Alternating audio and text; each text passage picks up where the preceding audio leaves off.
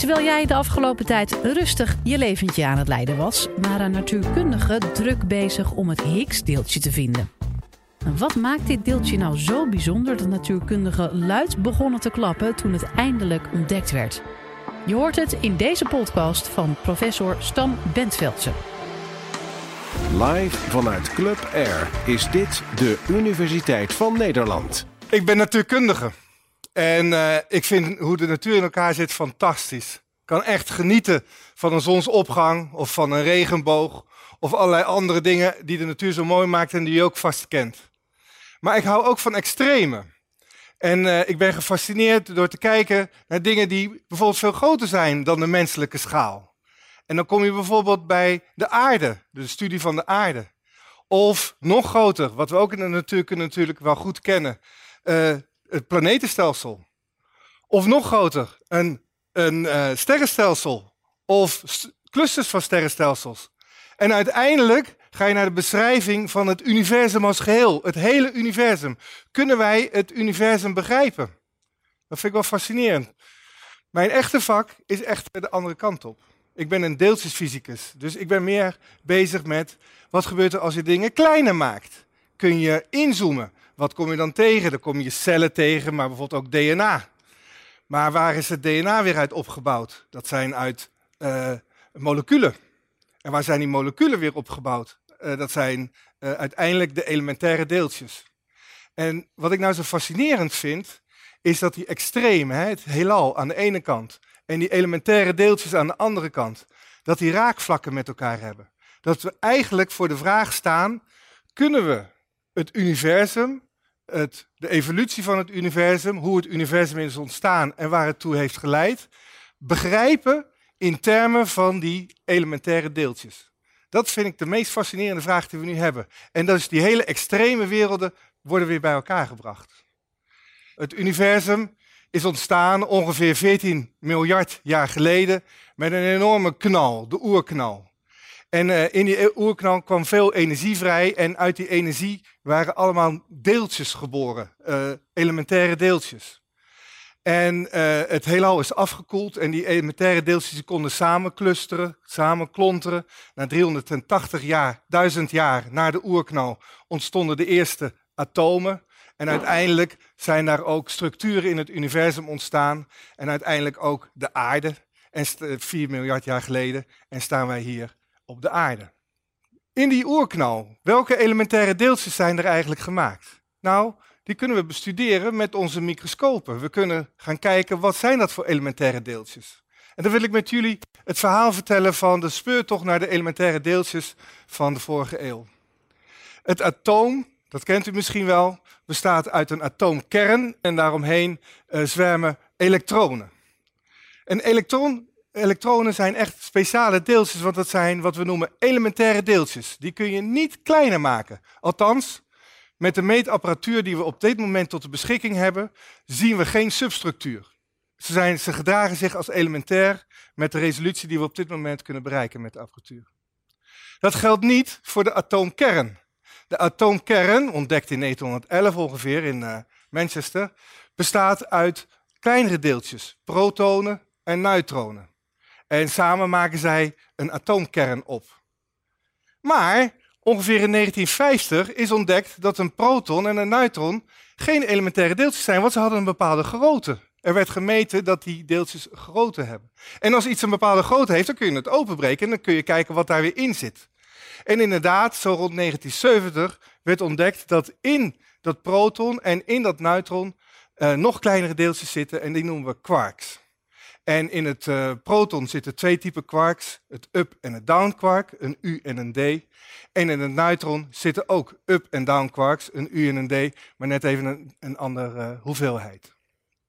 En dan kun je vragen van, uh, is dit de materie? Ja, dat is materie waaruit U en X zijn opgebouwd. Dat zijn de elementaire deeltjes, het elektron, het up quark en het down quark. Maar dan kunt u zich afvragen, zijn dat alle elementaire deeltjes of zijn er nog meer gemaakt in die oerknal? Nou, dat kun je nagaan door als het ware een kleine oerknal te, opnieuw te maken in deeltjesversnellers, waarbij je deeltjes op elkaar laat botsen uh, en zoveel energie geeft, zodat je eigenlijk weer opnieuw een klein oerknal terug creëert. En wat er in de loop der geschiedenis is ontdekt, is dat er nog veel meer elementaire deeltjes uh, gevonden werden. Er werden broertjes of zusjes, hoe je het noemen wilt, van het elektron gevonden. Dat uh, hebben een exotische namen, dat heet het muon of het tauon. Maar de quarks hadden ook broertjes en zusjes. Het uh, strange quark, het charm quark, ontdekt in 1974. Later ook het bottom quark, ontdekt in 1978. En ook het top quark, het meest zware elementaire deeltje wat we kennen, in 1995 in Amerika. En daarmee hebben we dus een heel familie van elementaire deeltjes die bestaan en uh, die we in de natuur uh, terugzien. Die deeltjes die voelen elkaars aanwezigheid. Die voelen hoe ze met elkaar wisselwerken. We noemen dat krachten. En uh, de beschrijving van die krachten heeft jarenlang geduurd voordat we daar begrip in hadden. Maar uiteindelijk is dat gelukt en dat is precies wat ik hier op mijn t-shirt heb staan. Deze t-shirt ik wil dat niet met u uh, in detail bespreken. Uh, geeft de formule aan hoe alle elementaire deeltjes die ik liet zien met elkaar wisselwerken op een bepaalde manier. En inderdaad, die blijkt verschrikkelijk goed te kloppen. Dus eigenlijk kloppen heel veel details. Maar er zijn wel twee vragen. Een dogmaterie wordt niet door deze formule beschreven. Dat wil zeggen, deze formule kan niet compleet zijn. En we weten niet zo goed hoe we deze formule wel compleet moeten maken.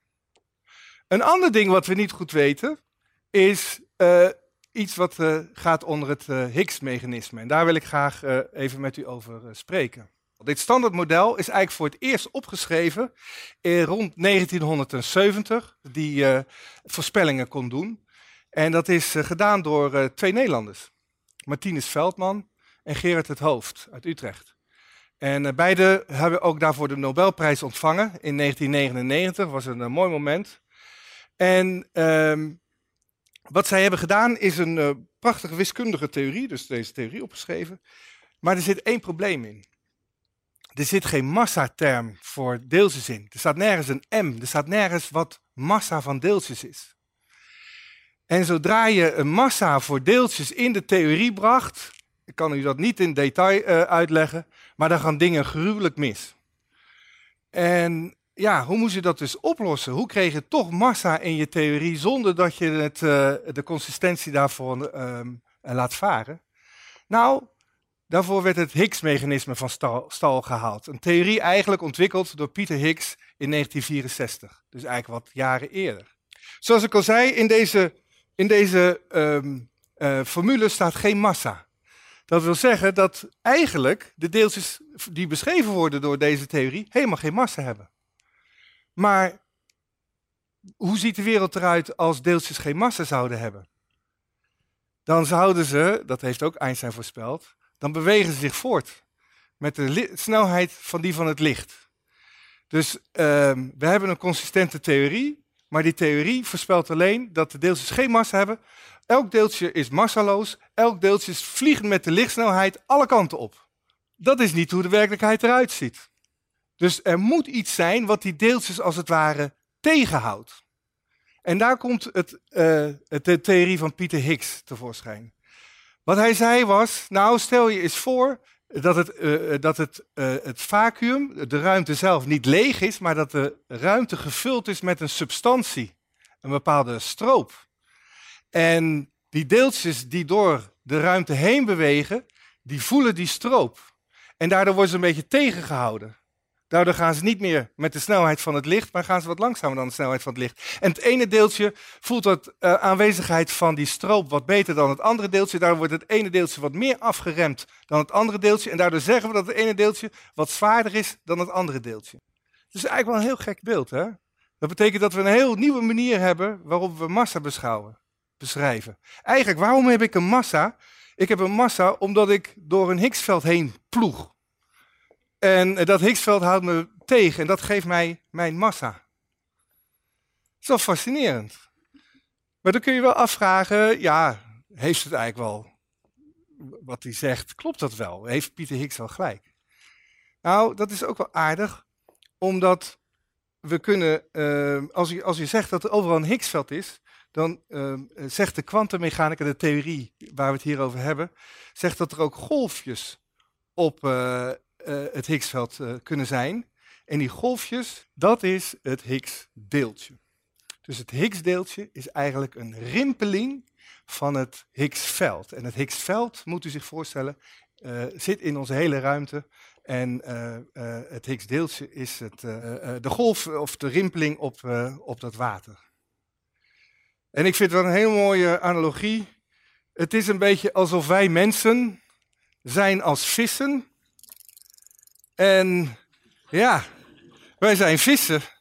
En wij hebben eigenlijk ontdekt, door te kijken naar de rimpelingen van het wateroppervlak, hebben wij ontdekt dat we in water leven. Of het zou hetzelfde zijn als een vis. Hoe moet een vis nou weten dat hij in water zwemt? Dat weet de vis helemaal niet. Wij wisten niet dat we in een Higgsveld leven. Maar door naar de rimpelingen te kijken, kan de vis achterhalen dat hij in het water zit.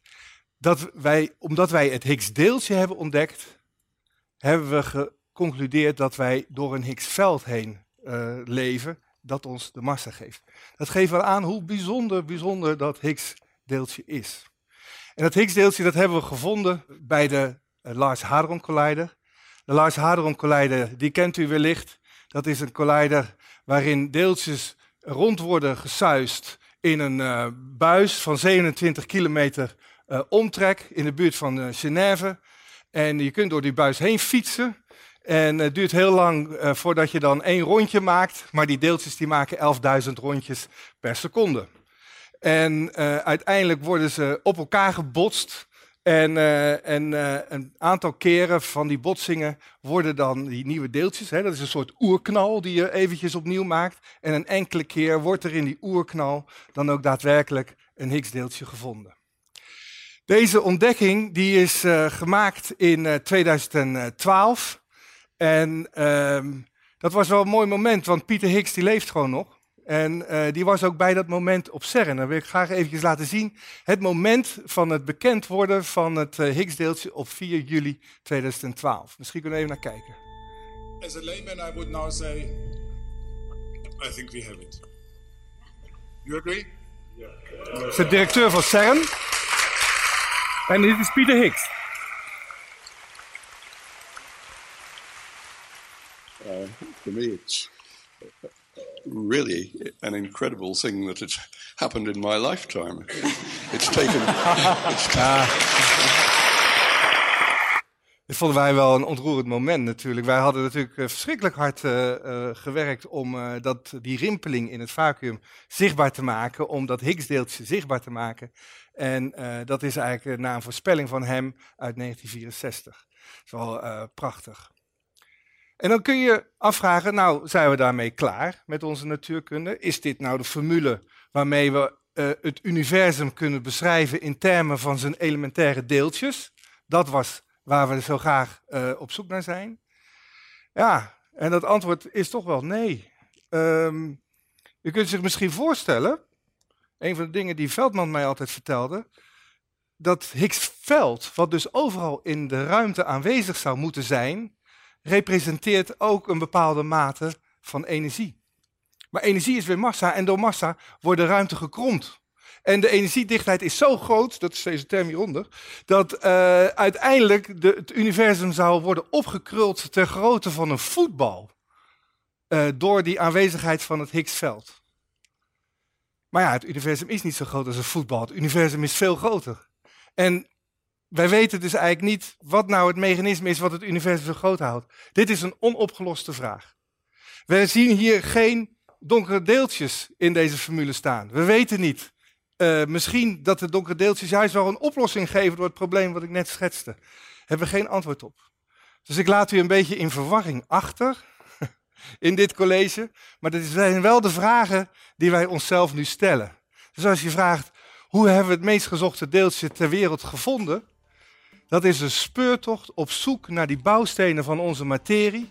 We zijn een stap verder gekomen en we hebben het Higgs-deeltje ontdekt. Maar uiteindelijk zijn we nog lang niet bij het eind en valt er nog veel meer te ontdekken.